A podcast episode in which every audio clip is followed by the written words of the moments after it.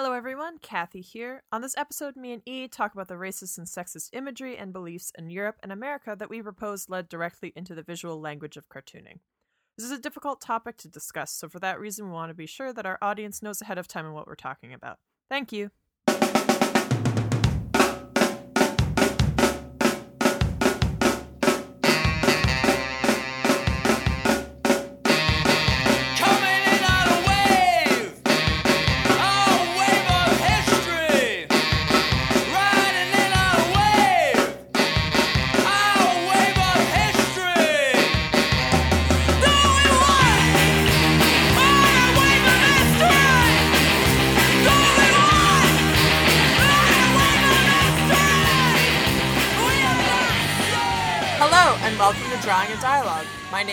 Name is Kathy G. Johnson, and I'm a cartoonist, scholar, and educator. And my name is E. Jackson, and I'm a cartoonist and scholar. On Drawing a Dialogue, we put comics into historical and educational contexts. Yeah, so what are we doing today? Well, today's topic is something that I was really interested in pursuing when I was in grad school. Yeah. But my grad program was only nine months long, and I ended up focusing more on education and child development, and I focused less on the history of comics and cartooning. So, this episode, episode of 12, I sort of proposed this idea to E because I finally wanted to um, tackle it Yes. what I really wanted to do was think about the history and look at the history of physiognomy, caricature, and the history of how to draw books and the development of the visual language of cartooning Right. right? Because I th- believe that there's a lot of stereotype that sort of is really embedded in the history of the visual language that is in a lot of comic books. Yes. So that's something I wanted to examine. Yeah, and you're right about there being a lot of it like kind of embedded in the history of cartooning itself. Um a lot of what I'm going to be discussing, I kind of focused more on sort of doing like a more in-depth mapping of the, the history of minstrelsy, like how it came about and how it went on to sort of inform uh, the development of uh, comics and cartooning as art forms in the Amer- in America. And there is definitely like a lot of uh, uh, like a very strong relationship between sort of like these ideas of caricatures and sort of like the practices in cartooning. Yeah, and I think it's a difficult topic to sort of address. And part of it has to do with it's a lot of inside baseball.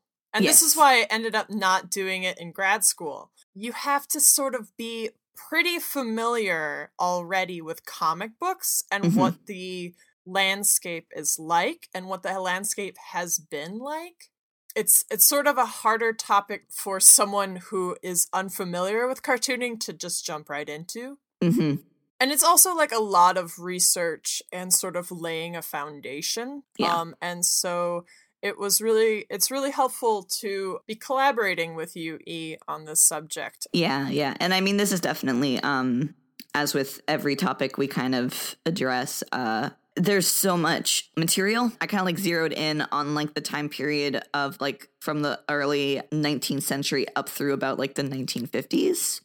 But like there is a lot of, and it, it- even like uh, looking outside of like the framework, uh, like I'm obviously looking at like US minstrelsy traditions, but like outside of that framework, there's a lot of material on like the history of uh, stereotyping and caricature in like European cultures and in other cultures. So Yeah, I actually end up focusing a lot of the sources that I found are actually London, Yeah. England. And actually this is a really good continuation off of the canon conversation because Yes. this is very much a part of like the art history um aspect of it. mhm, This is mhm. like this follows that line of art history and the canonization of certain visuals um and certain drawing choices, I suppose is what I'm trying to say. yeah, Um, I ended up doing a lot of primary source research, so I ended up going to um, the special collections at the RISD Library, the Rhode Island School of Design Library, and then I also went to the Rhode Island School of Design Museum print room. So I looked at a lot of originals that are like hundreds of years old. And me and E are probably going to overlap a little bit, um, Yeah. but I don't think that there's any problem with sort of reiterating uh, certain ideas throughout the podcast. Yeah, yeah. Yeah, this is a meaty one. This is a meaty one. so if you are ready, if Yeah. there's nothing else you want to mention? Okay, cool. Cool. Okay, so I wanted to sort of start us out with a paper from 1999 called Stereotypes in the Media So What? It's by Bradley W. Gorham and it was published in the Howard Journal of Communication. And what uh, Gorham's doing in this paper is, is attempting to create a theoretical framework for, uh, in the words of his abstract, how stereotypical representations in media text can link social level racial myths with individual level cognition. Um, so he's pulling on the idea of semiotics, which is a um, critical study of signs, basically, like how certain uh, ideas become like signifiers in literature and in like society, and also like pulling on a lot of like psychology to like address this question of like why is stereotyping like an important issue to study so i'm going to start off with this um in this context, social reality may be thought of as that large portion of unverified information that is shared by us and by others around us, and that as they seem to have the same information and ideas that we do, we come to believe that everyone, quote unquote, ought to see things the way we do. This conception of social reality is directed towards the individual, but the phrase social reality can be looked at in terms of social reality or social reality. The first group takes the cognitive system of the individual as its unit of analysis and lets social reality refer to the person's frame of reference in a social situation. The members of the second group examine the social system as their unit of analysis and look on social reality as the actual agreement or consensus among members of that system.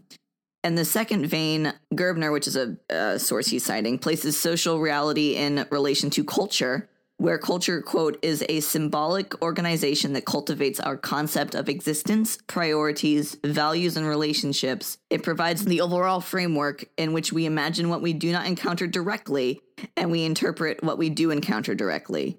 Thus, social reality is a very important construct determining human interaction and human interaction uh, with the communication media. Stereotypes can be thought of then as a particular subset of social reality beliefs. They are understandings about particular social groups that we have learned from our social world. Such meanings and representations are not universally agreed upon, however. Marx would remind us that the dominant understandings of a society tend to be the understandings of the dominant social group of that society. Those who are in dominant social position have the power to define the dominant understandings and thus have a tremendous ability to make their definitions appear natural and unarguable. So what he's saying is that there's two different sort of like two different theories of what social reality is. The idea that um, there is a reality that's sort of constructed through a group societal understanding of reality um, that's not like objective basically. It's like based on like how we as a society interpret different signs. Um, and that stereotypes are a type of this social reality where they are like created by the dominant group and used to sort of enforce ideas about outgroups within society. So he goes on to write, um, thus the central question of importance posed in the beginning of the paper can now be addressed more fully. Racial stereotypes in the media are important because they are a significant contributor to the maintenance of racial myths by consistently and repeatedly offering associations between language in the form of signs and context myths that are consistent with these myths. This has two important results. One, with repeated exposure, automaticity between certain signs and individual myths will develop. And two, since automatically primed contexts are available for subsequent processing, myths will affect the processing of subsequent information. So the conclusion that he's drawing here, um, or like proposing here, is that uh, the stereotypes become sort of ingrained in the f- sort of like our social conception to the point that there's an automatic referencing happening. Like when we see Mm. a person in real life, our brain is primed to pull on those stereotypes in the media that we've like uh, consumed over time, Mm. and that'll like uh, thus affect the way that we like perceive an actual person. There was a paragraph from the preface of No Laughing Matter that I Mhm. wanted to say. I think this would be a good spot for it. Um, so this is No Laughing Matter. My guess is E is about going to talk about it Mhm. shortly. Um, Yeah. a book from 2016. The goal of this book is not to reopen old wounds, but to initiate discussion about the multi-layered and complex ways visual humor has attracted our attention throughout history and across different media and geographies. The essays here collected explore the interrelated t- themes of human representation and classification, and how visual images, not just art, have constructed and provided the means to produce troubling images of, of human worth through stereotyping, emphasizing beauty or ugliness by association, or by ascribing spiritual properties to facial features, or a combination of these. These have often been linked to race, nationality, or ethnicity, which are best understood not as fixed categories but as historically contingent and fluid. Such issues show history acting directly on the present in ways we do not sufficiently understand, but which we need urgently to examine if we are to deal constructively with increasingly multicultural societies and have diverse historical memories, constructs, and importantly for us, images. To begin thinking about such racially inflicted visual images constructively requires expertise across disciplinary boundaries that often separate art, literary, political, and social history, psychology, perception, geography, ethnic studies, etc. Cool. Yeah. I just wanted to make sure. Yeah. No, that's good, and that goes along with sort of like the conclusion to this paper, which is what I wanted to like uh, end on with. This is um, this is sort of a longer quote, but I think it's good. Given this theoretical framework, the answer to the so what question goes something like this. Racial stereotypes in the media can influence our interpretations of media content in a way that supports dominant racial myths. By automatically priming racial stereotype congruent interpretation subsequent media texts, and by doing so repeatedly and consistently, stereotypes in the media can maintain unjust, harmful, and dominating understandings of race by influencing the way individuals interpret media texts. Such automatic priming can occur whether or not the individual involved necessarily endorses the stereotype, and although people can subsequently argue against the automatically primed constructs, in a sense the damage has already been done. The linguistic labels have strengthened yet again, ready to move interpretation in the direction of dominant understandings whenever one's guard is down. What to do? Well, such a framework suggests that for those of us who have already been socialized into automatically engaging the racial stereotypes, we have to be ever vigilant to realize that this is going on and take the time and effort to consciously rework our interpretations of media content into an interpretation that is less stereotypical. This demands a critical and active reader of media texts. And since consistent and repeated exposure leads to automaticity, we can attempt to dilute our myth congruent associations by consistently and repeatedly engaging in more critical media interpretations. Awesome. Um, yeah, so I just thought that would be a good framework for as I like sort of move more into like the timeline um Absolutely. that I've constructed. And the next book I am going to talk about is actually No Laughing Matter, which Kathy just Good. yeah. Um, so we both worked with this book, No Laughing Matter: Visual Humor and Ideas of Race, Nationality, and Ethnicity, which was published in 2016 and edited by Angela Rosenthal. So I. Uh, I pulled a lot from this book, but I wanted to start again with like a more broad sort of talking about the impact of caricature. Um, so what I'm going to pull from is this is a chapter called "If You Tickle Us, Do We Not Laugh: Stereotypes of Jews in English Graphic Humor of the Georgian Era" by Frank Felsenstein. And he's obviously like what he's talking about is before the era that I'm working with. Um, but I thought this was like sort of a good establishment of like caricature, which has existed in uh in like European traditions of art for a long time. It's uh I can I will talk about that history a little bit more, but it's around 1790 in Mhm. Italy did caricature start to become a thing. Yeah. So uh, Felsenstein writes As one of the most common forms of visual humor, caricature creates what the art critic Ernst Gombrich described well as, quote, a visual interpretation of a physiognomy, which we can never forget and which the victim always seems to carry around with him like a man bewitched. According to Gombrich, the function of caricature is to produce, quote, not likenesses, but equivalences, which enable us to see reality in terms of an image and an image in terms of reality. Interestingly, a comparable idea to this was expressed almost 200 years earlier by the artist Mary Darly, who contended that caricatura exhibits a comical similitude.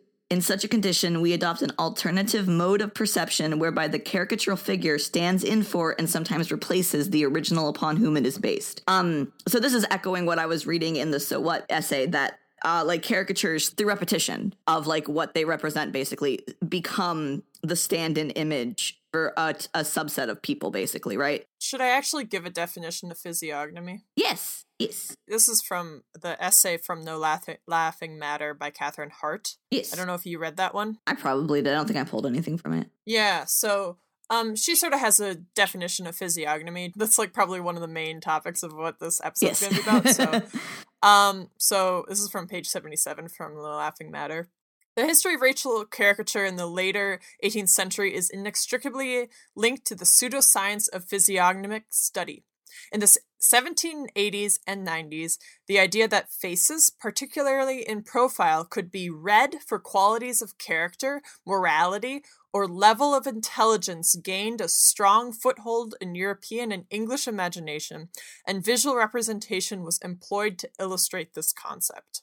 I actually, E, do you want to do a little bit more back and forth? Because I actually have like examples from the original essays of physiognomy. Yeah, yeah, totally.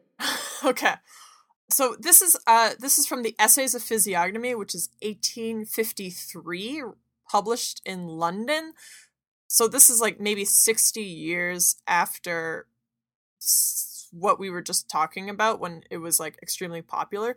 Yeah. But what's important is this Essays of Physiognomy. What I wanted to point out is the date of 1853, right? Okay. So, yes. So in England, to enslave people, it was illegal in 1833. So this was published 20 years after the ab- abolition of slavery. But slavery was not abolished in the United States until 1865. So this was before the 13th Amendment of the United States Constitution. And I think that's I mean, that's extremely key to what the idea of physiognomy is, right? So it's like this fake pseudoscience. Yeah, and I actually am going to talk a little bit about the relationship between um, minstrelsy and abolitionist movements in a little bit. though. Wonderful. Yeah. Awesome. So I just wanted to point out those dates. I also, because of who we are, I do want to point out that even though the 13th Amendment of the United States of America um, abolished um, slavery, it is still legal as punishment for a crime. There is still legal slavery in the United States of America. yes, All right. So this is the Essays of Physiognomy, which was written written in German by Lavater, John Caspar Lavater, Mhm. and translated in English by Thomas Holcroft. So I got to see the original book, the 1853 book. This is what he written. This is the beginning, which is called the address, but it's sort of like a preface or introduction. Physiognomy, whether understood in its most extensive or confined signification, is the origin of all human decisions, efforts, actions, expectations, fears, and hopes, of all pleasing and unpleasing situ- sensations which are occasioned by external objects, nor is there a man to be found who is not daily influenced by physiognomy. Not a man who has not figured to himself a countenance exceedingly lovely or exceedingly hateful, not a man who does not more or less the first time he encounters a stranger observe, estimate, compare, and judge him. According to appearances, although he might hitherto have been a stranger to the science of physiognomy. It is therefore a manifest truth that there, whether or is not sensible of, all men are daily influenced by physiognomy. Um, and then I have some examples. okay. Um, um, so he's got this book was like 500 pages long. Um, so this is something. This is from the physiognomical rules.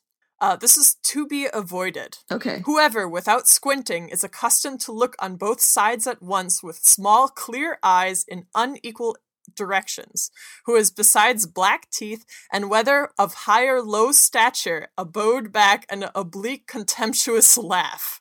Him avoid, notwithstanding with all acuteness, knowledge, and wit, as a false and mean person, destitute of honor, shameless, to crafty and self-inserted. um, they also say you should avoid large, bulky persons with small eyes who have uh, round cheeks. You should also avoid great eyes, but with small countenances and small noses of persons in little size. For who, when they laugh, evidently show that they are not cheerful, and amid all the joy seem to manifest at your presence, cannot conceal a malicious smile.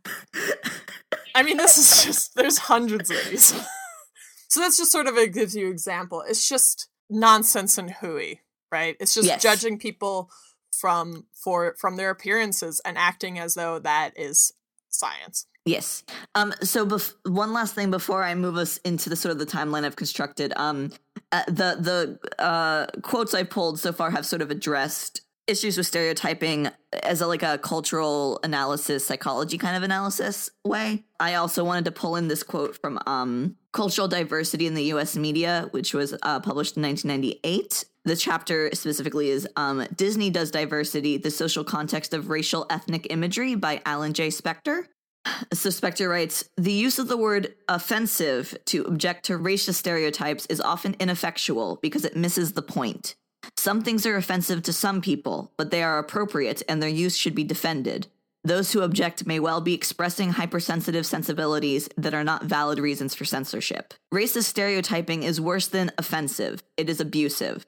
Calling it offensive opens the door uh, to the charge that the critics are hypersensitive censors. Moreover, calling it offensive is actually too mild of a criticism. The stereotyping adds to the oppression of a victimized people. There is no reference work that can be used to evaluate whether ethnic humor or ethnic folk tales are racist or not. There is no simple barometer or template that can be mechanically utilized to measure the amount of racially or ethnically prejudiced ideology in a particular expression. On the other hand, one need not have a PhD in social psychology to discern the impact of various forms of expression. If the stereotype is negative, if the target is a subordinated group, and especially if the stereotype reinforces a commonly held fallacious negative stereotype of an oppressed group, then such stereotyping can legitimately be called abuse, and its proclamation can justifiably be opposed by those who oppose racial prejudice and racial discrimination. So I just wanted to uh, also provide that as a like slightly less clinical um, discussion of the topic at hand. So I am going to sort of I have constructed a little timeline of um, the relationship between minstrelsy and um, slavery in the U.S. Um, and the earliest uh, forms of animation and comics in the U.S. Mm-hmm. So, just as an overview, um, slavery began in the U.S. in the beginning of the 16th century, was officially legalized in the 17th century in 1641. Um, all of my dates are coming from a history of slavery in the United States from the National Geographic website. Yeah, I looked at that one too. Yeah. Did you see the part where the last state to abolish slavery was Mississippi in 1995? It was still on the books. Yeah, you know. No, I think I think it's important to point out. No, this it's- is this yeah. is not old old. it's, not, no old. it's super not and i'm gonna kind of talk about that too but um so one of the first sources i looked at was a documentary called ethnic notion that was by directed by marlon riggs in 1986 which was a it looked at the history of specific racial stereotypes uh like the the sambo the mammy the pickaninny all of those um Mhm. so um it's hard to quote from a documentary. I'm gonna basically like say who's speaking and then say what they said. Yeah, that's great. Okay. Um It's perfect. great. Uh, so the narrator, the happy Sambo began his stage life in the late 1820s when a man named T.D. Rice brought a new sensation to American theater. Rice was known as an Ethiopian delineator, a white comedian who performed in blackface.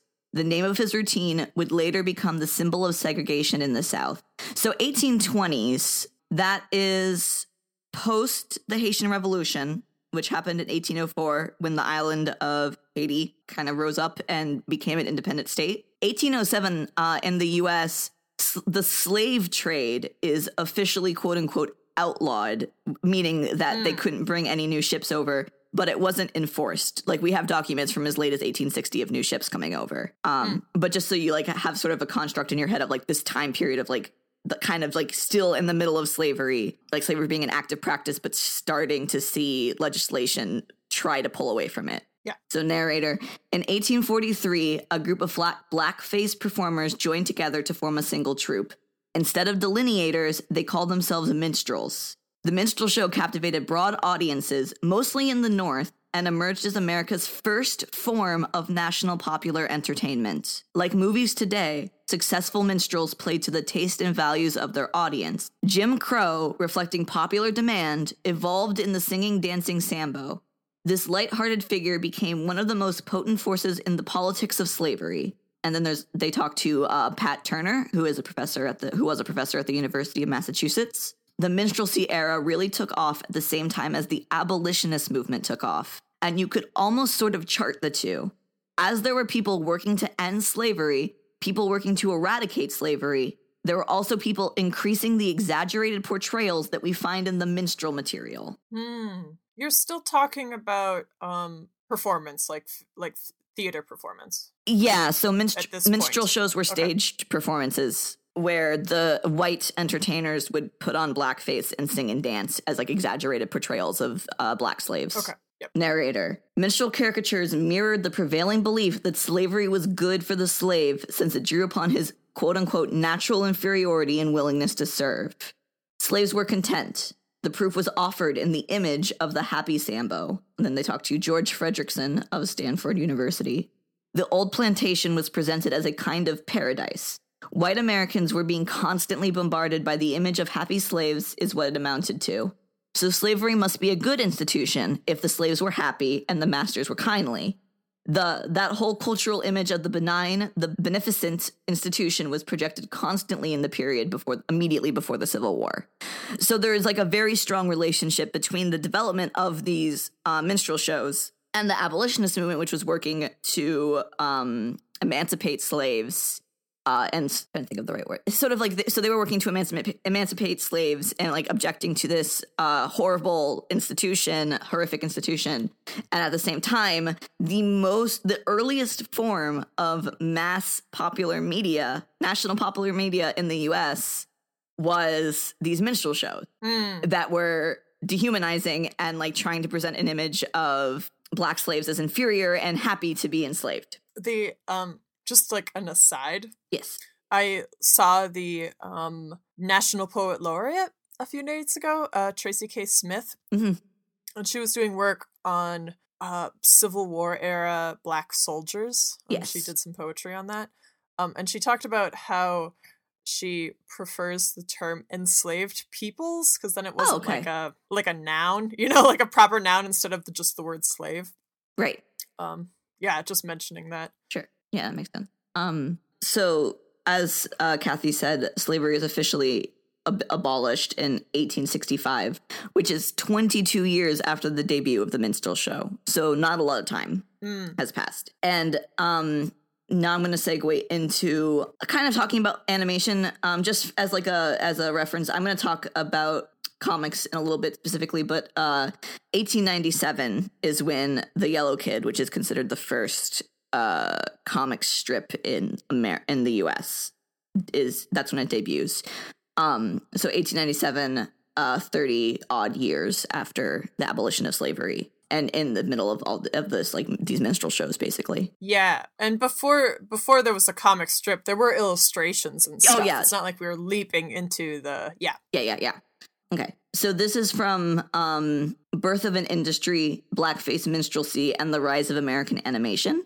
Was published in 2015. It's by Nicholas Sammond. And Sammond writes, this format, referring to minstrelsy, uh, continued as a standalone entertainment until the 1880s, when minstrelsy was gradually subsumed via burlesque into vaudeville, sharing the stage with Irish, German, and Hebrew acts, with jugglers, comedians, and performing animals, seeming to fade as stage performance only as vaudeville gave way to radio, movies, and television. This genealogy is important to the history of animation, not simply because some of the first animators the study examines were vaudeville enthusiasts, but because the earliest American cartoons were components in vaudeville performances themselves, deriving particularly from lightning sketch acts and from minstrel performances. Mm. Um, so he goes on to write the porousness between different modes of performance in media then and now argues against a notion of succession and for models of interconnection and appropriation. Performers in one medium often worked in others and took with them from one medium to the next their signature material and shtick. Animation inherited this appropriative impulse from its forebears, with the one animation house regularly lifting a character or gag from another with only minor emendations. And because the figure of the black-faced minstrel itself was an appropriative fantasy of the black laboring body, a moment's consideration of the minstrel's physiognomy and its gestural economy will also delineate some of the most common visual conventions that animation's continuing characters shared with live minstrels, and will set the stage for considering how those characteristics eventually became vestigial. Um, so Birth of an Industry is uh Sammond's examining the relationship between minstrelsy, acts, and vaudeville and early American animation. Mm. The the the um lightning sketch acts he speaks of were a cartoonist would stand on stage and usually write a word or something and then like very quickly change it into a drawing. Can you tell me some dates for these for these early cartoons? Yes. Um I'm just wondering what the relationship is between cartoons and comic strip. Like, what are the dates for the two of those? yes. I think around Because they're really close to each other, right? Yeah, more or less the same time. Yeah. Disney, I, I know Disney came to prominence in the 1930s, um, but obviously there was a lot of animation studios before Disney. Okay, so between roughly 1913 and 1916, animation shifted extremely rapidly from a cottage industry into a fully realized and rationalized industrial complex. So, like, end of 1800s, I'm looking for um okay, so yeah, like vaudeville um I just Wikipedia'd it real quick. Vaudeville was the um sort of the 1880s to the 1930s. Okay. So minstrelsy gives way, like overt minstrelsy shows give way to vaudeville shows, which continued to incorporate minstrelsy, but also had other caricatures and stereotypes and performances in them. Um, and then animation was being developed at the same time, kind of as Okay. like late 1800s, very very early 1900s. Um, which Thank is you. also the same time as the Yellow Kid and uh, sort of the comic strip becoming a thing. Right. Yes. I have Commodification of African American Typographies from the book by Ian Gordon, Comic Strips and Consumer Culture, 1890 to 1945. He sort of lays the groundwork from com- from going from the Sambo and his funny noises, the comic strip, 1914 ish, hmm to Felix the Cat, and Yeah. sort of talks about, which is 1923, and sort of talks about how um, the stereotype and the physiognomy of the Sambo character becomes these like Felix the Cat, like and Krazy Kat, like these like um, Yeah. sort of animal animal creatures. Yeah, yeah. I have um I have a I have a chapter um from cultural diversity that also kind of talks about Krazy Kat and um and then Krazy Kat becomes Mickey Mouse. That it's all within the same few decades. yeah, and it's like um Sammond is saying these animation studios and these performers were constantly like stealing from each other and just incorporating Yeah. bits. So that's why it, it, it like overlaps so much because everyone was taking and like from the same sources the, the same racist sources and um Yeah. the more like through iterations it became more vestigial to the point where we don't Yep. actively recognize it as being minstrel tropes but it is Yes, vestigial is some a word I wanted to find because that's the word I was trying to think of too. yes A trace of something that is disappearing or no longer exists. So it's like a, a sort of a, a leftover. The Mhm. like I mean this example is the last vestiges of colonialism. That's right the dictionary on Google offers.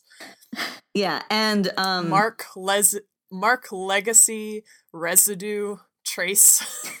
Yeah, and he he gives uh, Sammond gives examples of like visual uh, vestiges of minstrel shows, um, including characters that wearing white gloves, the Mhm. addition of white makeup around the eyes and mouth, and the reddening of the lips. Which, if you look, I mean, if you look at like Mickey Mouse, is like the most uh, blatant example, right? Yep. Of like this is a character that obviously like the blacked out body and like the way that the face is designed, it looks like it's pulling directly from those traditions yes.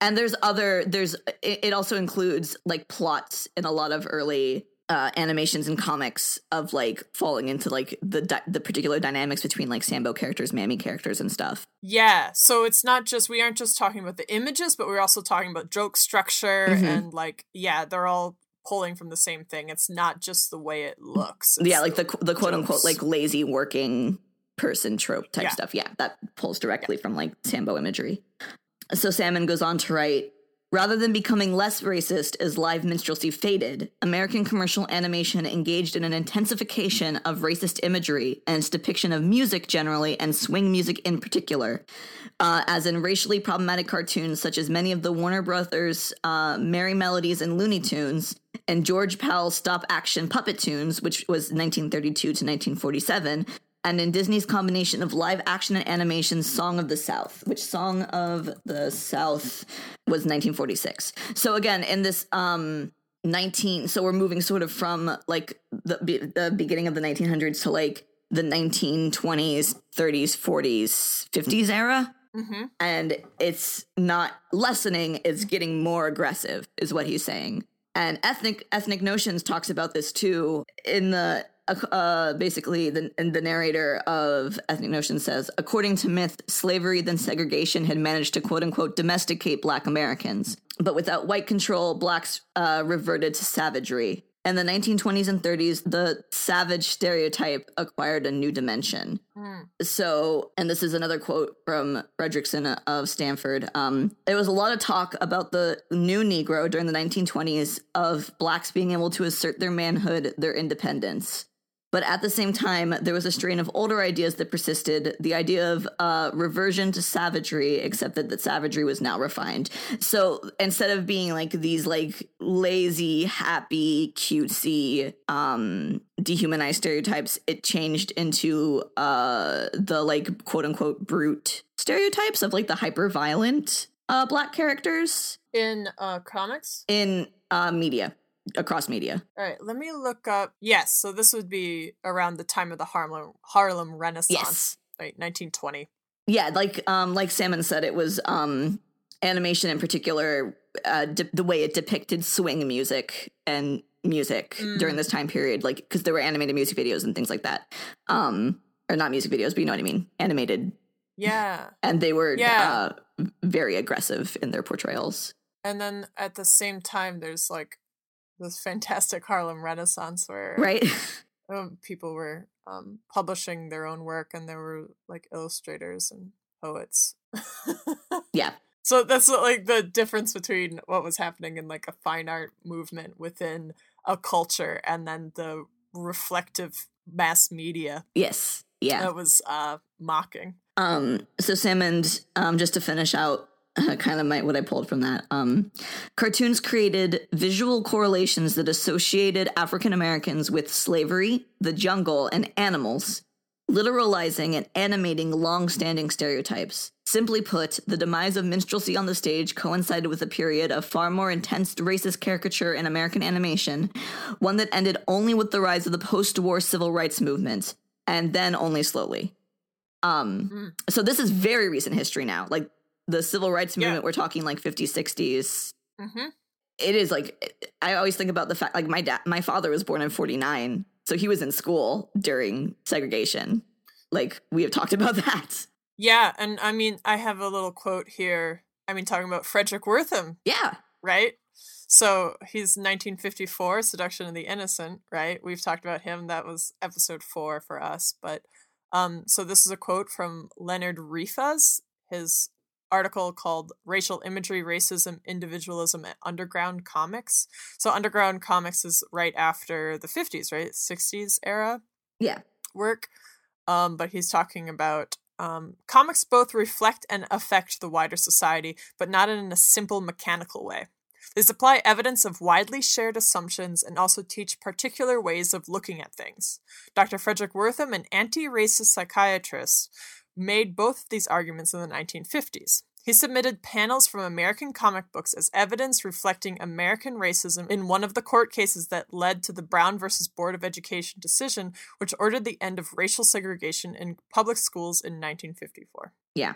Wertham's Wertham's best known book, Seduction of the Innocent, included an extensive s- section condemning American comic books for indelibly impressing on their young readers that exist.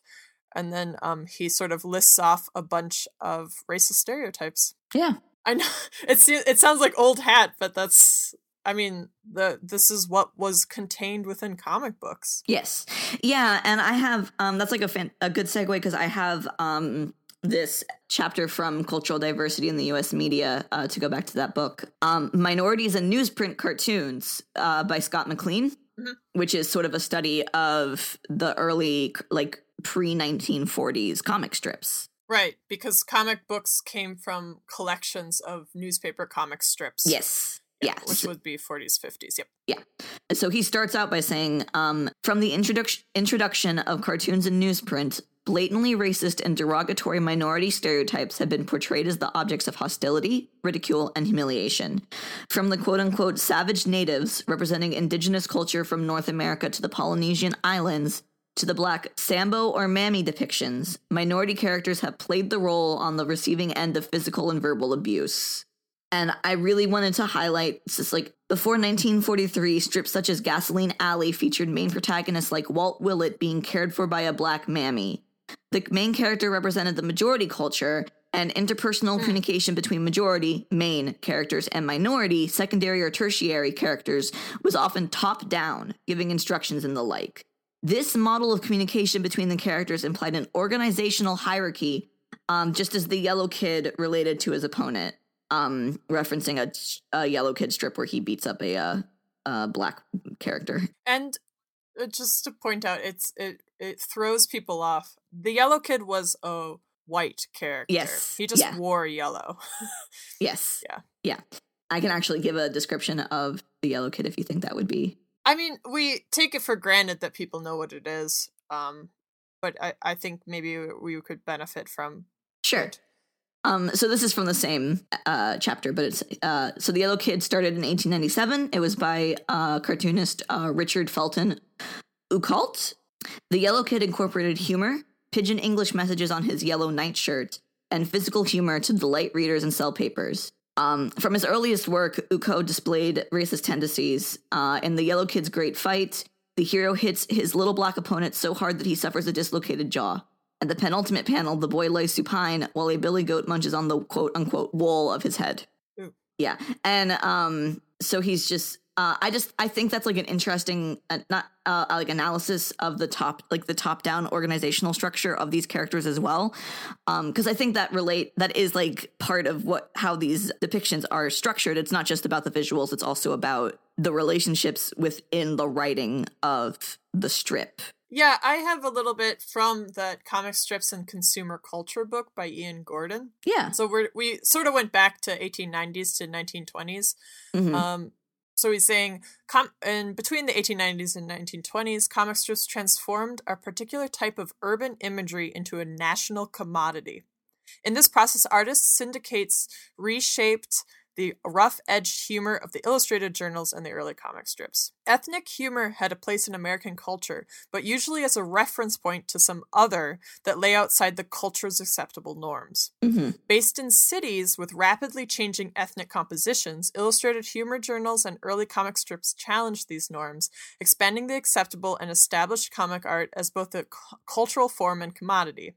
The expansion of comic strips from the urban to a national phenomenon revealed the art form's limitations as a transformative agent. I thought that I liked that because it sort of talks about how like they started to consume urban imagery, consume these sort of um these changing immigration populations in um cities and sort of Mhm. tr- created jokes surrounding that, but it was for a national audience, right? Newspaper syndication, yeah. Yeah, yeah, definitely. Um, and a lot of it has to do with like the way that these sort of get entrenched is it is sort of a process of industrialization. Birth of a Nation talks about this a lot. It's sort of like the primary basis of the whole book of how um here's a quote from it actually. Um he's talking about animation again because this is a book about animation, but I think it also applies to other fields. Um Absolutely. They I mean they animation and comic strips are use extremely similar drawing styles. Yes. I, and joke styles. Yeah. Yeah. I I don't think I don't think we need to gnash our teeth about it. Yeah, exactly. So this is from Birth of an Industry. As the animation industry matured, the rapid standardization of its practices created an environment in which the successful conventions and tropes circulated and stabilized equally rapidly. The gloved hands, the wide painted on mouths, and the morphological similarities between mice, cats, and dogs and rabbits, whose bodies were all black with white highlights, became widespread so quickly because the industry's practical environment facilitated their quick condensation into standards. The same was true regarding the use of other ethnic and racial stereotypes. They succeeded because they were legible to audiences of the day, but also because they made efficient use of the limited narrative structure of the gag cartoon. Mm. So like as we move into industrialization as like um the output of the like there's an economical process uh, to like animation and cartooning where like there's a time limit. You're not just like spending years and years on like making something very thoughtful, right? You're you're churning it out. Yeah, because it's uh, syndication. It's getting published. Yes. Uh, there's a publishing deadline. So uh, these stereotypes get reinforced because they're easy and you don't have to think about it and they're quick to draw. So you just do it over and over again. I actually have an interesting quote too. Um, this is this is a quote. fr- Uh, it's in the minority and newsprint cartoons uh, chapter, uh, um, but it's uh, from Milton Caniff, who is the creator of comic strip Terry and the Pirates, talking about in the 1930s is when um, comic strips and newspapers introduced uh, dramatic comics instead of humor. So like the idea that instead of it being like a gag every strip, there's like a like a tense thing. There's like uh, cliffhangers. Um, Mm. Mil- this is again uh, Milton Caniff, the creator of the comic strip from the time period Terry and the Pirates, on using minority characters. Heroism cannot thrive without rascality. Slinky, oily Malayans and sundry other Eastern types have been the standard for years. Why not twist it a bit and make the number one menace a woman? One who combines all the best features of past mustache twirlers with the lure of a handsome wench. There was a woman pirate along the China coast at one time, so it wasn't beyond reality. She's fabulously wealthy. Her name, uh, Lai Choi San, means mountain of wealth. That's too much for readers to remember. Call her that once to establish the atmosphere, but the Occidentals have nicknamed her the Dragon Lady. Um, and I just thought that was like a very inter like the way the economical way in which um these creators were thinking about these stereotypes. Yeah, and actually, a lot of what I'm going to talk about in my section is going to be a lot of stuff like that. Yes, Like- yeah. Um, uh, simplification and how simplification is extremely damaging. Yeah, yeah. Um so I guess I'll say like uh cuz we're kind of reaching the end of my timeline. Um this is from McLean um the minority and newsprint cartoons. In the late 1940s and 1950s, characters of color seemed to disappear. Like all other media, comics offered a world of social myths to the recipients and contributed, among other things, to the fact that the black man became to many Americans as Invisible Man. Um, so you see historically in this time period of like the 50s, the 40s, in mainstream popular culture depictions, the the the the the non-white depictions just kind of drop off. Are you talking about newspaper strips? Yeah, this is newspaper strips. Not comic books. Yeah. I think there is a relationship in books as in well, uh, just because in the um the timeline of comics, the fifties is when the Comics Code Authority was established. And a lot of uh like I have an article from uh Saladin Ahmed on um uh, sort of like the relationship how like the code kind of cr- helped create an environment where like depictions of non-white characters characters not artists like that's a different story but um characters kind of dropped off after this time period as well um so this is how censors killed the weird experimental progressive golden age of comics. Uh it's a 2014 buzzfeed article. The code also contained the surprising provision that ridicule or attack on any religious or racial group is never permissible. Given the countless depictions of monkey-like japanese and minstrel show black people in golden age comics one might think this provision is a good thing. But murphy meaning um charles murphy who was the code the the uh the person that they appointed to run the code basically he was the head of the comics code authority Okay. but Murphy soon made it clear that this provision really meant that black people in comic books would no longer be tolerated in any form. When EC Comics reprinted the science fiction story Judgment Day by Al Feldstein and Joe Orlando, uh, which had originally been printed to little controversy before the code, Murphy claimed the story violated the code and that the black astronaut had to be made white in order for the story to run. Hmm. EC defiantly ran the story anyway, but Murphy had made a target of them, and the company was essentially forced out of the comics business. The message was clear if comics were to be tolerated in this new post war order, they had to be purged of assertive women, of people of color, of challenges to authority, and even of working class urban slang. And so the Comics Code hacked and mangled comics until they fit into the patriarchal, conservative, white suburban social order that was taking over every other sphere of American life. So this is comic strips were not controlled by the code. Um, this is books. but I do think there is like a post-war that is like sort of a post-war. You see it sort of across the board with strips. You're talking about World War II. Yes, yeah. So I'm just gonna re- so sort of still in this post this sort of like um post war 19 sort of like 40s era. This is from Birth of an Industry again. Whether in live cinema or in cartoons, um, the transition to sound was a contest in spatialized practices, one that had a racial dimension more or less evident at any given moment.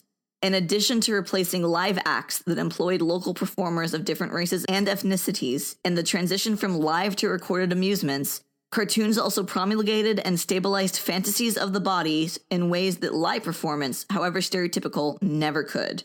Not only did American animation repeatedly play on some of the same ethnic and racial stereotypes deployed on the vaudeville stage and in some short subject films, but many cartoons also replayed the struggle between a racialized performing object, the trademark character as minstrel, and its creator, a tenth battle between maker and the thing made. So I wanted to highlight this because uh, that I think is a really key point. It, obviously, sound, the development of sound affects cartoons left, or like printed comics less. But um, one that these animated films um, and like recorded films in general replaced live acts where there were non-white performers that ha- might have had a chance to bring more humanity to what they were doing. But and specifically cartoons, because the bodies are drawn, you can stabilize this idea of like what the body looks like.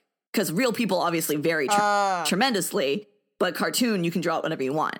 right. That's a good point. Um, and I wanted to t- take that to segue into um, just very, very briefly, The Problem with the Apu by uh, Hari Kondabolu, which uh, came out in 2017. And Hari Kondabolu is a comedian and a uh, Desi American, and he did this documentary about the character Apu on The Simpsons, who has sort of become, for a long time, was basically the only Indian American character in like mainstream television. And I don't know if I have like a specific quote I want to pull so much as I wanted to like highlight it as another example of like how this has sort of continued into the modern right? Like this hasn't like gone away or gotten better in the post Yeah. uh, civil rights era. The simpsons debuted in 1989 right? And it's still going on. It's still running. Um and in the documentary basically what he does is he speaks to a lot of other indian americans and talks about they talk sort of about how they have been like how they have been called a poo how people have like used his like trade his little like catchphrase as like a basically a signifier of like making fun of them Mm. there's a, a really good quote from um Utkarsh Ambudkar, who's an actor in Pitch Perfect. He says, This one character created so many problems psychologically, emotionally for so many people. They didn't mean for it to happen. We just were underrepresented, underrepresented, and so we struggled. Um, which again kind of ties back to the idea of the caricature usurping an actual picture of like a person. Mm. And also, I wanted to bring it up because Apu is a character that's voiced by a white man. So this is another like what they talked, what, like what um Sammond's talking about in these filmed acts and animation, replacing live acts. Uh, the actual people of color were in in animation. There's like this double um where the character can be drawn to be non-white and still be performed by a white actor. hmm Hank Azaria, who does the voice for Apu, based his performance of Apu on Peter Sellers doing a brown face portrayal of an Indian person, also. So there's like Mm. all these layers. But I just wanted to bring that up. One, because I think it's a really important documentary, and because I think it's a good example of how this is still like an ongoing issue, basically. Yes. Thank you very much, E. Mhm. Quite the really fantastic, fantastic overview of this history. Um, so what I wanted to talk about in my section was the Mhm. history of art education and sort of examine how the direct connection between physiognomy and modern cartooning. And especially what I really wanted to look at was how to draw cartooning books.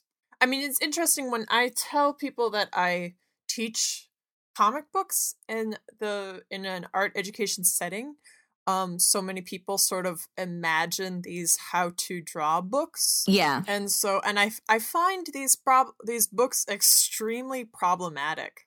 And so like I was saying in the introduction, uh, part of what I wanted to do with this episode was to be able to look at how the this history of physiognomy and the this history of stereotyping in cartooning and sort of try to make just like a just draw the line Yes. to what these how to draw books are doing. So thank you so much E for doing a lot of the legwork.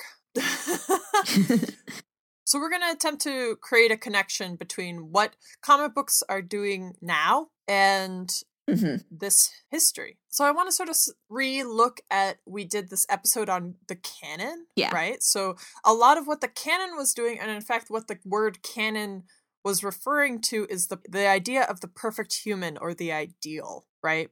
And this is like really sort of a fundamental backbone to art education as the idea of the canon, the idea of like perfect human anatomy. yes. And so I think I'm going to go through my sources and my, my materials chronologically. So, like I said, I visited the Rhode Island School of Design Drawing and Print Room. So, I got to look at all, a lot of these materials, like the original prints and books of these materials. It was really awesome opportunity. yeah. Uh, so this book titled Elementary Art or the Use of Chalk and Lead Pencil. It was written by J.D. Harding. It was published in the 1700s in London. Okay, so I want you to keep in mind the idea of the canon and uh, the beautiful, right? So this is from page 19 from Harding's book, Elementary Art. By observation and comparison, the patient investigator of nature discovers beauties lying scattered and veiled amidst her blemishes.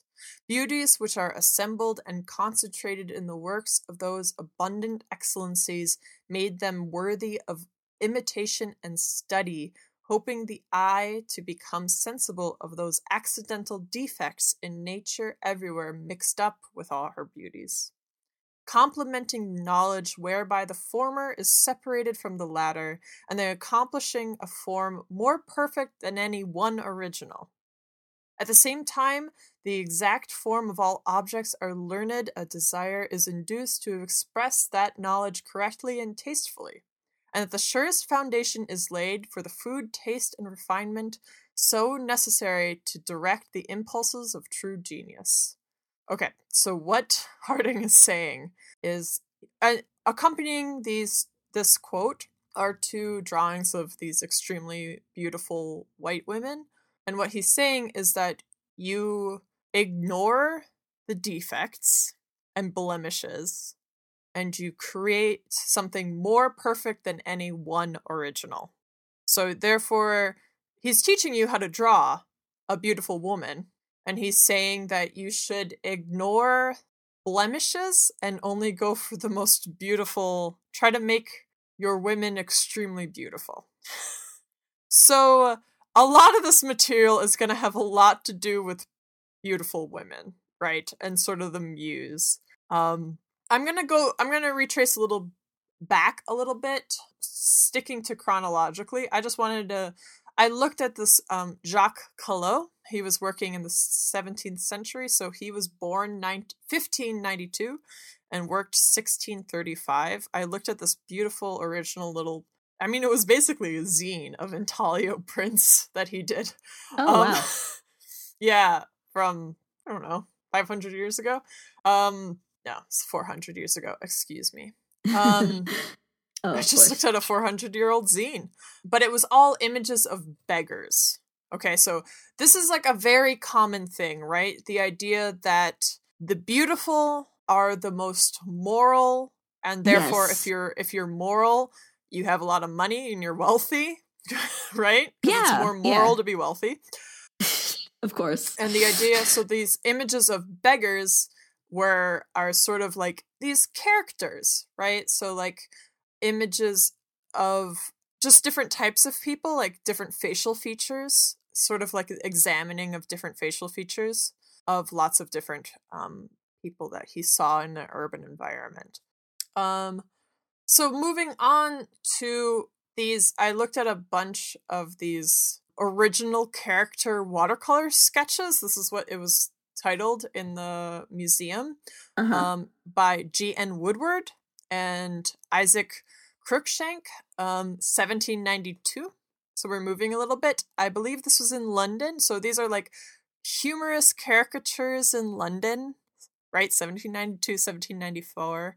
So a lot of this was, this is pre comic strip, right? So the, in the idea of the comic strip came about 100 years later. But this is the linearity of it. So this is the history. This is like illustrative history, and this is like a humorous illustration okay. right? And so what he did is like he created characters, right? So he drew different people from London society. There was one that was titled uh, Sunday Equestrians or Hyde Park Candidates for Admiration. And it was just a bunch of different types of people and their horses. Nice. I can probably, yeah, it's, I, I can probably share some photos that I took of these originals. And a lot of this, as you can tell, I mean, these are like jokes from hundreds of years ago.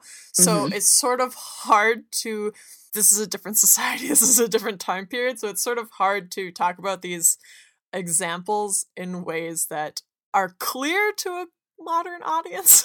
so Yeah, like It- different types of humor. yeah, but um I mean a lot of it is like tall, larger, fat women are funny. Is like a sort of a common theme. Skinny, beautiful people, like with like fair features, you know, like small, basically small features. That's still like a common theme in this time period. Mhm. Um, so this is 1792. I'm gonna move to 1791, right? So we okay. what E was talking about is caricatures. So this is a how-to draw book of Okay. rules for drawing caricatures, published in 1791. This was also a hand-sewn pamphlet, and it was 20 pages. Wow.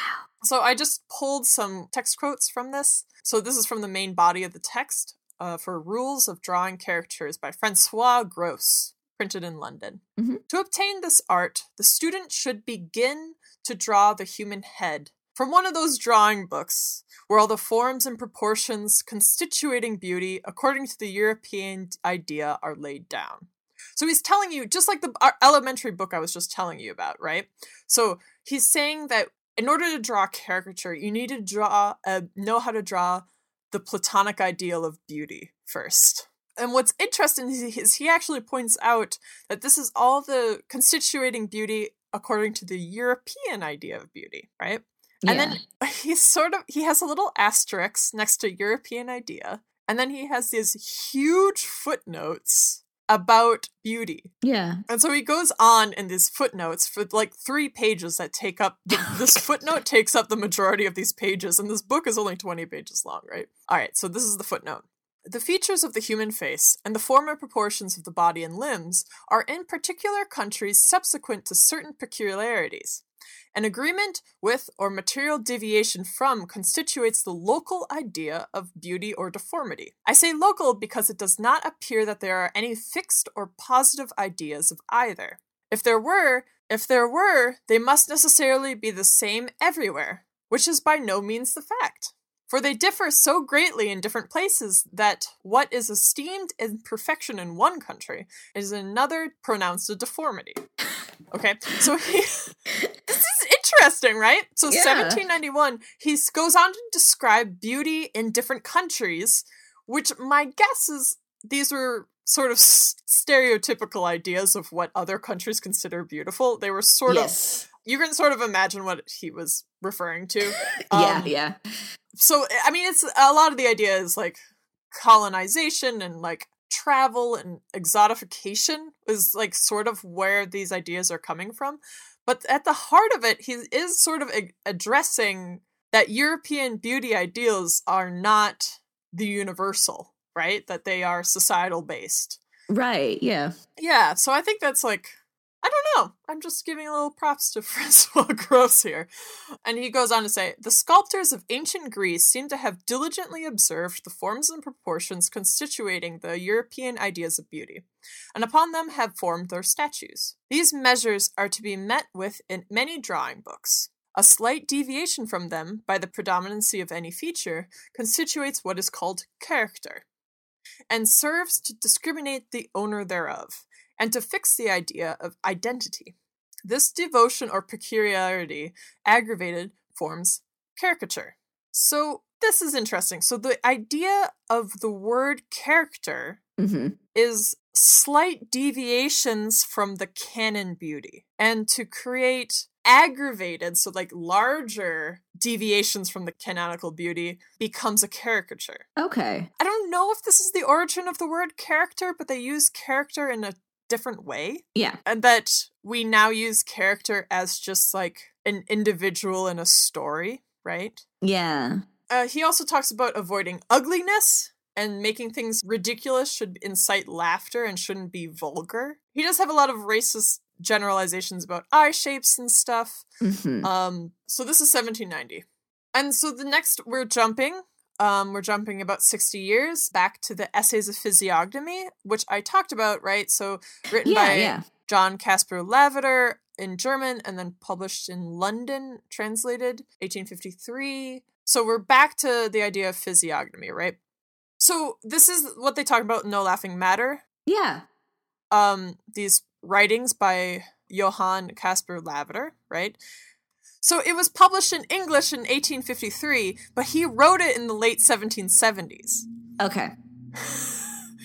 So he wrote the idea of physiognomy in the 1780s and 90s. That's when it became popular. Right. And that's when caricature became a thing. Just like what I was saying is like the rules of how to cr- draw, like Right, the right, how right. to draw book on caricature, right? hmm But all his early work also included the idea of medical illustration for this, right? Okay. Yeah, so there were illustrations that were medical illustrations, not humorous illustrations. Um, so this is a quote from Catherine Hart's essay from No Laughing Matter. Another source of visual categorization of the human body emerged in the 18th century medical texts, with illustrations by Johann Vadelar, which represented elaborate images of human skeletal structure and musculature that were painstakingly constructed from the measurements of a variety of European specimens. The Mhm. purpose was to conjure up the perfect human form for the medical and artistic study of the body, and so doing these texts underlined assumptions of the of the ideal based upon race. Mhm. The 18th century European emulation of classical and moral ideal is manifest in a physical type existed in tandem with the increasing domination by Western powers of colonial subjects, as well as the heightened traffic of enslaved peoples, mainly from fringe West Africa to the Americas. The most powerful force to reify these visual representations of human stereotype in 18th century society was the popular print, participated in England, where the production of comic visual satires and caricatures rapidly developed into the thriving business for publishers. So she's going back to talking about Lavater. There's a direct link between Lavater's ideas and development of racial hierarchies based on physiognomic measurements of the cranial structure, as well as the idea that the beautiful was linked to moral superiority. Hmm This and the insidious nature of Lavater's theory can be seen in racial caricatures, ad visuals, satires produced throughout the next two centuries. Yeah. So, 1853, Essays on Physiognomy, written 60 years prior, is published, right? And we had established that this was after England abolished slavery, hmm um, but before the United States did, Right. right? Right. But there was abolitionist movements at that time. Yeah, and, and that's the thing with all these dates is it's never like Immediate. here's the date it's over. No, it's it's hundreds of decades. It's like takes so long for these things to happen. It's not Right. yeah. Yeah. To act like a singular date is the end all be all of it all is. So in the 1870s, Darwin's theories of evolution Mhm. um, came to the United States. Um, I've talked about them before and how they relate to racist ideas of child development and how Darwin's theories of human evolution fed into a lot of racism um, at this time period. Mhm. So, this is how it affected art education. This is from a paper called Life Drawing from Ape to Human Charles Darwin's Theories of Evolution and William Rimmer's Art Anatomy. hmm So, William Rimmer's Art Anatomy is from 1877. This is a paper written in 2003. Darwin's theories, however, had a significant impact on the development of life drawing in the United States. William Rimmer's Art Anatomy, first published in 1877, represents the most comprehensive anatomy book issued in the United States at the time and provides new insight into the influence of Darwin's evolutionary theory on artistic practice. Okay. Rimmer's drawing book is largely unknown owing to the ethnographic nature of the publication. Yet it is precisely this approach that furthers our understanding of the reception of Darwin's theories in the United States during the 1870s. To fully appreciate the revolutionary nature of Rimmer's art anatomy, it is essential to understand the broader context of drawing books available in the United States when the work appeared. Despite the prevalence of American drawing books, an estimated 145,000 were in circulation in the United States prior to the Civil War. Rimmer's art anatomy was unprecedented for its extensive descriptions and drawings of the anatomy of men, women, children, and for its associations with Darwinian theories of evolution and emotion in man and animals. Okay. Bales and Rimmer's concern with drawing the figure in profile is greatly indebted to the study of physiognomy, practice of identifying personality types based upon salient physical features. Developed during the 18th century in France and England and widely disseminated in books and prints, physiognomy appealed to many 19th century American artists. So, a lot. Thank you for coming along with me because this might seem boring, but it if it's really important to be building this foundation. Okay. Yeah, because this is where all of this um the, using uh, like a false understanding of a scientific principle to justify a morality judgment, right? Of like caricature. Yes. So the book is extremely divisive of different races, right? Like hmm so it showed they, they talk about like the human head a lot. So there was a lot of focus and for the profile, right? And the skull. Right. But it has a lot to do with like how and this is something we've talked about before is like what you just mentioned abolition, right? Yes. So uh, Rimmer actually considered himself to be an abolitionist. However, he still had this book that he created, Art Anatomy, still had a lot of divisions between uh, the races of people that he included in his book. hmm So uh, Rimmer attempted to distinguish between the ideal and the aberrant in ethnic models. What that's saying is like he attempted to have the beautiful in mm-hmm. different races in this book in 1877, but and in Oh, doing okay. so believed he remained true to his abolitionist stance. His incorporation in art anatomy of comparative anatomy and the most recent ideas about evolution not only offered a new approach to the uh, instruction of life drawing, but also sought to challenge some of the more the more deleterious stereotypes found in earlier studies of physiognomy. Deleterious? Deleterious. So what this book is attempting to do is still find extremely beautiful. I think this is what this is saying, right? Uh huh. but it's still reproducing profiles it's still using the the language of physiognomy education Okay. Yeah. So it, it's not. It's just. Um. It strikes me as very like. Uh, still believing that false idea that like in like appearance based morality and also in like different racial groups and ethnic groups being like at different points of development. Um, but like trying yeah to because use he that does for he good. uses darwinian ideas yep yep Yeah. Cause, cause I mean, a lot of, a lot of, um, abolitionism is not the same thing as anti-racism. So there's a lot of, mm, true yeah. so that was the 1870s in art education right and then a Mhm. lot of what e was talking about is 1890s to 1930s right um so that is Yeah. the development of the comic strip the development of um, minstrelsy Mm-hmm. and the early cartoons, early animation. And so I'm going to be jumping to this book titled Figure Drawing and Portraiture in Lead Pencil, Chalk, and Charcoal, written and illustrated by Borough Johnson. This was published in London 1931, right? Okay. So um, Page 10, he says the ancient Greeks had more opportunities than we have for studying the human figure in its highest perfection, as owing to lack of physical exercise, the majority of people nowadays are carry superfluous fat. It is not my intention here to enter deeply into this highly scientific subject, but merely to confine myself to such points as to be of assistance to the art student, and to discuss briefly the chief facts relating to external form, matter, and appearance of the nude and draped figure. Facts which will, if properly assimilated, give the beginner from many egregious blunders in attempts to portray the human form. So this book is still 1931 and is talking about the ideal perfect human, the canon, but it is acknowledges that it is ignores that most people do not look like this. right? Yeah. So, in a later chapter, in chapter 11, it's titled Character and the Expression of the Emotions. And again, here's that word character, Okay. right? So, page 69. Character, as understood from the pictorial point of view, is often formed by habits by the different emotions which is repressed or let loose, and a character in this sense must not be confounded with conduct or reputation as we understand it when we speak of a fine or a bad character.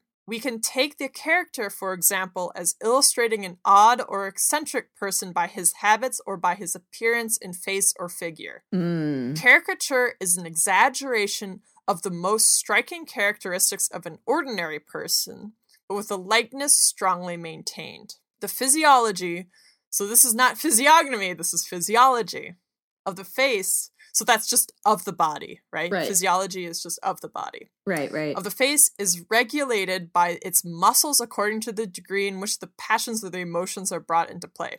The expressive emotions of the body, more particularly the hands, contribute in a large measure to suggesting the character and the type of person portrayed. Okay? okay.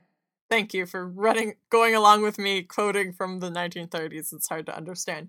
But again is the example of going away from the canon in order to create character, right? In order to create something who is of a fine or a bad character, right? So you're going moving away from the idea of beauty. Yeah. It's really interesting framing it that way, I feel like. Because I think uh, that is true. I there, there was another essay in um No Laughing Matter that did you read the um Bartolomeo uh, and comic images of black Africans in early modern Italian art? No. Because that's um you know, the canon was established in early modern Italian art. Um Oh, I did read a little bit of that. Yeah. No, but tell me. Well, uh, there's like a specific part that was interesting to me. They're analyzing a particular mannerist painting uh, by Bartolomeo uh. Mannerism being sort of uh, in like the late 181570s. Um, so like very around the like early, early modern. Um, Mhm. Oh yeah, it was. Um, it is not always easy to determine whether intentionally racialized humor is part of the content of a work of art made prior to the 18th century, when racial prejudice against people of Black African descent became especially dominant and explicit in Western culture. Human physiognomic difference has surely played a, a role in defining what is perceived as visually comic. And there's undoubtedly a case to be made for seeing traces of this in ancient Greek and Roman uh, representations of Black Africans, um, though there is no clear consensus about what relation this might have to an early notion of racial prejudice. In the post antique tradition of Western art, there is little in, little in the way of unmistakably comic imagery in the European visual depiction of the Black African before the late teen 1500s. There are exaggerations of basic components of Black African visual identity as it was understood by Europeans: dark brown skin color, tightly curled hair, broad and/or bulbous nose, full lips. Um, but even when this verges on caricature, it does not exceed what is applied to adjoining non-African characters, nor is the behavior of Black Africans characterized as especially humorous or bizarre. But there was Mm. something that was interesting. Oh, there we go. So this is from the same chapter that there was something understood by many Europeans as intrinsically comic about black Africans is shown by the widespread habit of referring to them by antiphrasis, the practice of naming them something by its opposite. Several black European court servants were known by names like John White. Mm. And, and he- he goes on to say that um Isabella d'Este and other Italian aristocrats around 1500 often referred to their black children they acquired as page as pages and maidservants as buffoni, which means buffoon. Um, Mm, this is again around the same time period as like the canon being developed and established and art historical traditions and already there's like a societal uh viewing of black africans that uh, these italians came in contact with as like because there's like an obvious difference between them that it's like funny. Yeah, there, that there's like a visual humor. yeah Yes. Um, thank you for looking that up. Mhm. So I'm gonna move away from fine art, Mhm. and uh, just like you was saying, it's not hugely separated, right? yeah And a lot of these, a lot of these points that these fine art how-to drawing books are making is that you don't want to over exaggerate features because then it becomes comical right right? And then I have tons of quotes. So my next source is the famous cartoon famous artists cartooning course from 1956, right?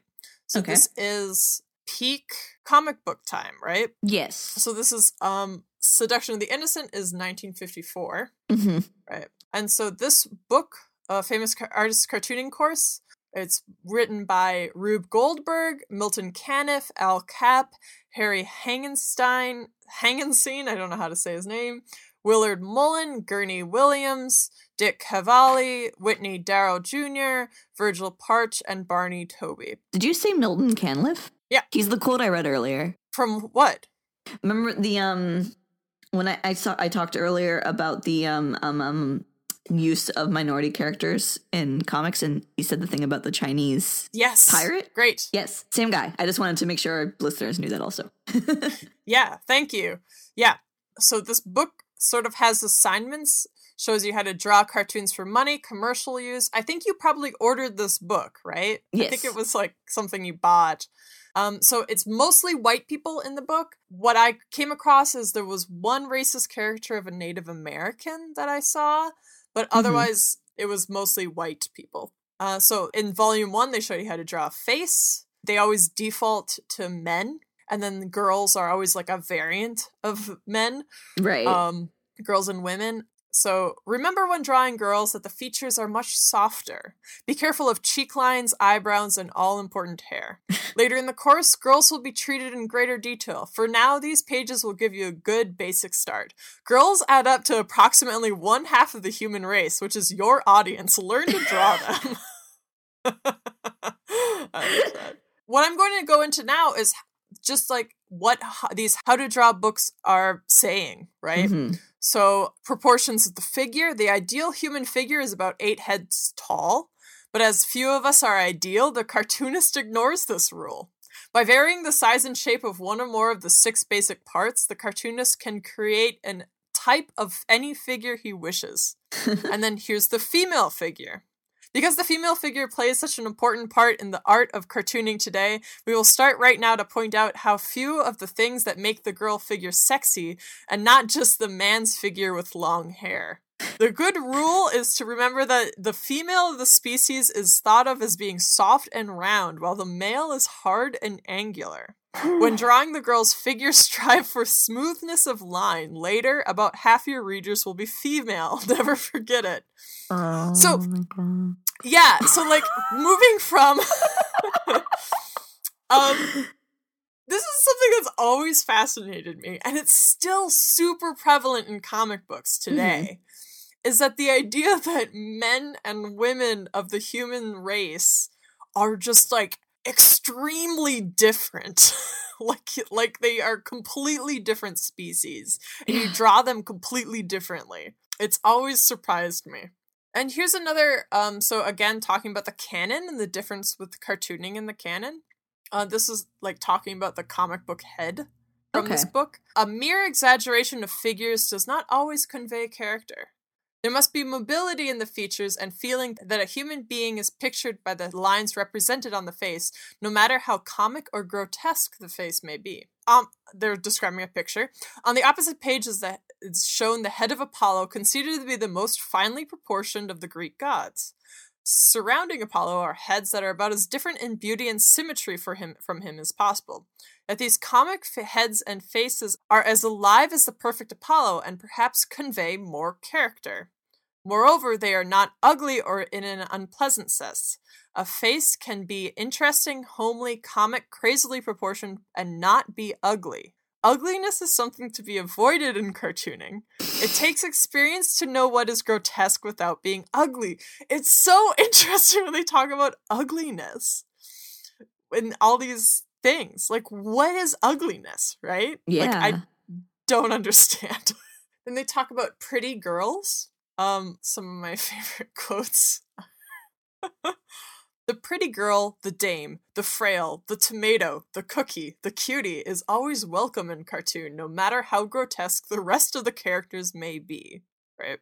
the cookie. In drawing a pretty girl, whether she's a society dame, farmette, sorry, like a farmerette, she's a farm, a female farmer, a farmerette, A farmerette. waif or shop girl.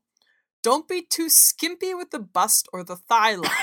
Sex appeal and give the reader very satisfactory eye exercise as he follows the story. Eye exercise.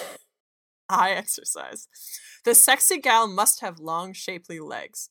A short, dumpy figure has not much appeal and should be avoided. Your ability to draw pretty girls will have a lot to do with your success in the cartoon business. We repeat, you learn to draw by drawing, and that is particularly true with pretty girls. Devote a good proportion of your working and practice day to drawing pretty girls. Always keep your eye peeled for beauty. Most men do. Lord. All right. All right. I know. This is interesting. So this is 1956, right? Mhm. So this is special types. So this is from the famous artist cartooning course. This is chapter 10 of volume one Mhm. Uh, types with an occupation. Certain types within an occupation will differ. All the men on this page are officers of the law, but each has his own special characteristics. While we're on the subject of law, remember cops have a tough and serious job. Some not too bright cartoonists, mostly in comic books, have caused trouble by having their cops outsmarted too often by their villains. This makes the villains look too good and leads to investigation by juvenile delinquency authorities who demand censorship. Keep it funny, but remember that crime does not pay. Um, there's types of women. And so like there's like the all-American boy, the doorman, showgirl, Miss America. So this is something that comes up in other how to draw cartooning books is like these types of characters that you can use. And a lot of them have to do with um so here's studious co-ed, slim, almost gaunt, vitally interested in classical studies, right? So it sort of has to do clothes and like expression and like the way that you draw a character has to do with who they are, right? And this is starting to become familiar, right? So like this is still like related to physiognomy, right? So the the way a character's physical appearance becomes their personality. So I have a couple more books, a couple more how to draw books. Um there's How to Draw Comics the Marvel Way by Stan Mm. Lee and John Buscema. Okay. Um, it was originally 1978. I was looking at the reprint from 1984. So, I mean, they talk about um, the figure. So they talk about how the average person is six and a half heads tall, but take a look. Uh, take a look at the sketch of Reed Richards. Notice that he's eight and three quarters heads tall. If we were to draw a hero, he's got to look like a hero. He should be of heroic proportions. Unfortunately, the normal six and a half head tall proportions would seem somewhat dumpy when drawn in a Marvel mag. Needless to say, we also make the shoulders good and wide and the hips real narrow. Naturally, as we're about to see, the male is drawn much more angular than the female, right? And th- this is something we talked about in earlier books, right? Yeah. that women are softer and men are angles. For women and how to draw comics the Marvel way, women, obviously we need to we do not emphasize muscles on a female, obviously. Though we assume she's not a weakling, a woman is drawn to look smooth and soft as opposed to muscular angular rendition of a man. We've also found it that it's preferable to draw a female's head slightly smaller than a male's. In fact, she's generally drawn somewhat smaller all over, except for the bosom. I just. The idea that women's heads are smaller You know, just naturally occurring in nature, smaller so heads. grotesque to me.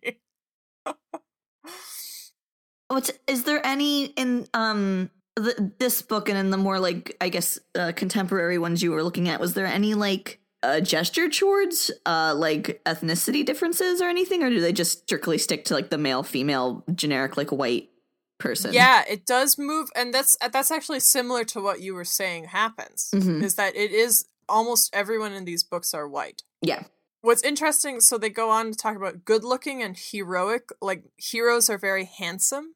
Hmm Drawing the good guy, as you can see, is probably somewhat formalized task, is what they say. So like the hero Marvel heroes are all handsome, right? But drawing the bad guy, ah, that's where the fun is. That's where you can let your imagination run riot and really do your thing. As you know, your average vile and vicious villain comes in all sizes, shapes, and categories. Of course, you have to be sure his looks complement his character and personality. Again, right? hmm So their personality is mirrored in how they are physically drawn. So they talk about their strong villains, their sly ones, the nutty ones, the paranoid ones, the ruthless ones, the grotesque ones, the deceptive ones, the alien ones, and then they have all these drawings, right? So the Mhm. hero is always extremely beautiful with like very um perfect jawline, um perfect eyes, small nose, small mouth, right? And then the villains all have exaggerated features, right? hmm Which is like really like physiognomy 101, right? Yeah, the hero and the villain. And that's interesting because I feel like that's still like that idea of like linking certain shapes to personalities and like depicting characters' personalities through their appearance is still like a very like I feel like I, I was taught that when I was in school, you know? Like I think Absolutely. it's still like a very common, completely bogus method of like shorthand Yeah, teaching people yeah. how to convey things visually. Yeah, absolutely. Absolutely. Like this is 1984 when this was reprinted. Like these are people working today. Yeah. Yes. Yeah. What's interesting so they don't have they have also very specific rules for drawing pretty girls. Mhm. And a lot of these rules are racialized, right? Yes. So like these like very small noses, not tilted upwards, not too large nostrils, lips. They have rules that these lips are really like don't make them too thick, don't make the chin too prominent, like Mm. very very very specific rules for pretty girls. Right. And also their idea of female villains is literally the pretty girls with a slightly more prominent jawline. Like that's the only thing they add for a female villain. And then I wanted to get something more uh contemporary and this will be books that you and I had as a kid. Yes. Okay, so I looked at Anime Mania How to Draw Characters for Japanese Animation but from 2002, written by Christopher Hart. That should be a name that's really familiar to you. Christopher Hart has published a lot of how to draw comic books. Actually, I say it should be familiar to you, but maybe as a kid you didn't even read the name of who made this book. But if you look up Christopher Hart, he's got a ton of how to draw books. Yes. And you probably owned a few of them if you're a cartoonist. of a certain generation. And then he has, or like if you went to the Scholastic Book Fair as a kid. And so he's got in this pay- book, 2002, page 11, casting is key, right? hmm So before we move on to drawing the figure, I want to mention character casting. The idea of casting your characters is one of the least discussed principles in how to draw books. I don't know why he says that. As an artist, you are the casting director. You've got to consider the personality, age, gender, and role of a character in the story. For example, suppose you want a female computer specialist. What comes to mind? First, she should be young because younger adults are generally more computer savvy than older adults. Okay, so this is sort of logical, but also he's talking about science fiction, so you can be like an older adult who's Like, good with computers. immediately doesn't matter. Yeah, like sure. Um Then you'd consider giving her glasses, a stereotype for intelligence. You wouldn't give her the build of an intense athlete because her work isn't physical, of course. Um, you might make her attractive because she's perhaps the girlfriend of the group or team leader. Oh, In this matter, you are casting the role before you even begin to draw. Oh, of because course, only course. pretty girls can have romance in their life. And then he also has character types. And the, I just want to list off these character types because they're a lot like the character types that they have in the 1956 book. School bully, brainy kid, kid from the wrong side of the tracks, who of course was wearing a hoodie, uh, tomboyish loner, cheerleader, rich snob, cool dude, and class clown. And then I just sort of wanted to wrap up with this article. I wanted to do more of an art education, like a look at a, what art education is. So, like, I just ran through centuries of how, how racialized looking and the way that art history and art education is extremely biased Mhm. by this idea of the canon, right? And it so it comes up in art education. So this article is by Nancy S. Parks. It's from 2004. It's titled Bamboozled, a visual culture text for looking at cultural practices of racism. It was published in Art Education, the journal.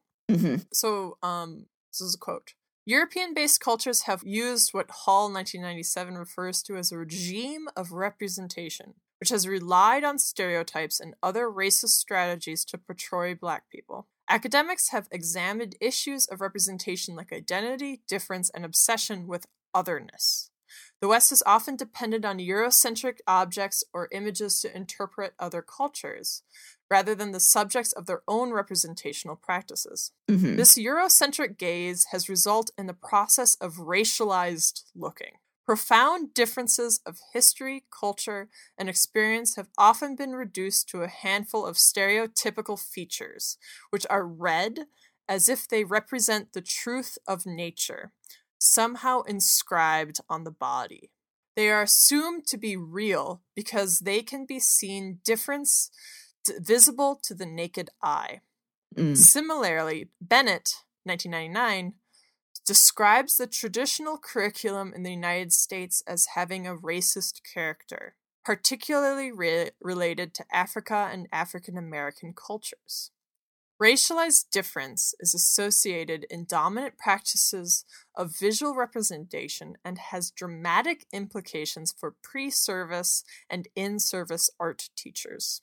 Mm. European white pre service and in service art teachers sometimes struggle with representation of non Western art and cultures, as reflected in products children create that trivialize aesthetic beliefs and practices of cultures outside their own.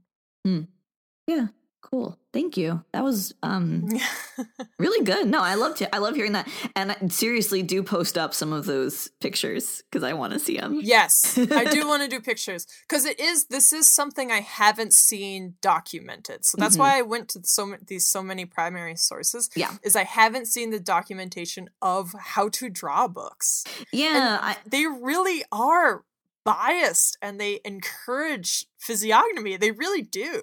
yeah. I mean, physiognomy is just so deeply entrenched into how we shorthand. And I think it does, uh, like like what I was talking about a little bit. I think it does have a lot to do with sort of the industrialization of these art forms and like uh, just like the the need to be economical um, out of like a deeply racist colonialist society. You know what I mean? Mhm. that like it, Yeah. it it just ends up becoming so deeply ingrained and it's like well i'm trying to convey a message very quickly so i'm just going to fall back onto these ideas uncritically Yeah. you know Yep. Awesome. Yeah. Thank you so much. thank you So now it's time for letters to the editor, our regular segment where we uh, either read emails that we've gotten from listeners or we sort of introduce additional resources for topics that we have already discussed. Um, do you have anything for letters to the editor this month, E? i do um so this is a source i really wanted to include with our last episode on um when we were talking about uh queer underground comics and stuff Um, Yeah. Susan Stryker, who is a uh, sort of a, a queer historian, a trans historian, um, she does a lot of work on um, pulp, and she has a book on queer pulp, um, pulp fiction, uh, being that like the paperback dime novel era, basically. Um, she so queer pulp is really good because she basically breaks down. She follows the t- a specific time period from like sort of like the heyday of pulps in like the 20s up to the decline of the golden age of pulp fiction in the 60s when they were sort of replaced by other forms of media. Um, but she's broken the book down into chapters and each chapter focuses on a particular like marginalized identity. So there's a lesbian chapter a gay chapter a bisexual chapter and a transgender chapter. Mm. and it's really interesting because she's she um not only does she talk about uh like the books that were being published but she uh highlights uh actually like queer authors who were at the time working who we were able to identify. Yeah like she identifies i think she says there's like there were like about a dozen working lesbians in the uh pulp fiction that like we're aware of historically that we can actually like with certainty say basically um Awesome. yeah and it is it's really nice and um she actually I, we talked i know we talked a little bit about like the division of history like how like lesbian history tends to be separated out from gay history um and she actually does address that a little bit in the book so it's really good and i would recommend reading it Awesome. Yeah. Thank you so much. So we want to say thank you to Downtown Boys for the use of their song Wave of History. It's off their album Full Communism. You can get it off their Bandcamp. I want to mention my work on comicarted.com. Um, that's my education work. Um, you can also head over to drawingadialogue.com. It's the home for the citation of this podcast. Um, there's a lot of information up there, so you Mhm. can go check that out. yeah you can email us at drawing a dialogue at gmail.com we love to get emails um did you say our twitter already No. Okay. You can also follow us on Twitter at Draw a Dialogue. Um, you can follow me on Twitter at E H E T J A E Hetja. And you can follow me at Kathy G. John. Yeah. So Kathy, what are you reading? Um, I'm gonna be honest, I'm still reading. I've been reading these two books for months and months, and I haven't actually said them on what are we reading yet. Okay. Um because I've been shy, but there's that's all I've been reading. Um, so I'm reading the first book of the Witcher series. okay. which I don't have r- with me right now. And then I'm also reading. It's like a fantasy book. It's what the the video game is based off of. And then I'm also reading uh, The Alienist by Caleb Carr. Um, I don't know. They're just like fiction books. Yeah. Just reading some fiction books. Um, How what are you you. reading, E? How dare you enjoy fiction? I okay. Um so I picked up um Merritt K and uh Nina Polari's new poem uh poetry book, Total Mood Killer. Um Oh, cool. Yeah, it's really good. I've been sort of chipping away at it. Um, my cat has chewed up one corner of it. Collector's item. Yeah, but no, it's really good. And um, the other thing I wanted to uh, say is, because I, just watched it a couple days ago and it's still very like impactful, is um, Janelle Monae's new album "Dirty Computer" um, dropped, and accompanying it, she put up a like forty-five minute emotional picture, is what she's calling it, um, and it is really uh stunning and impactful um What is it? so uh emotional uh, so dirty computer is her um it's a sci she she does a lot of like afrofuturistic sci-fi and dirty computer is her like it's more personal to her than her other uh like her previous work has been but it's about the plot of the story of the picture is that it, this is it's like a society where if you deviate from the norm in any way you're called a dirty computer and they uh, basically reprogram you into being clean again. Um and she each song is that plays in the picture is actually one of her memories that they're erasing. Um but it's about her and her girlfriend who is played by tessa thompson um and like how they fell in love and then like tessa and her uh who's and her like they uh basically escape from the um facility and it's really good um it's like very very Wow. beautiful Cool. yeah cool so that's all i got Thank you so much, E. thank you Farewell to our intrepid volunteers.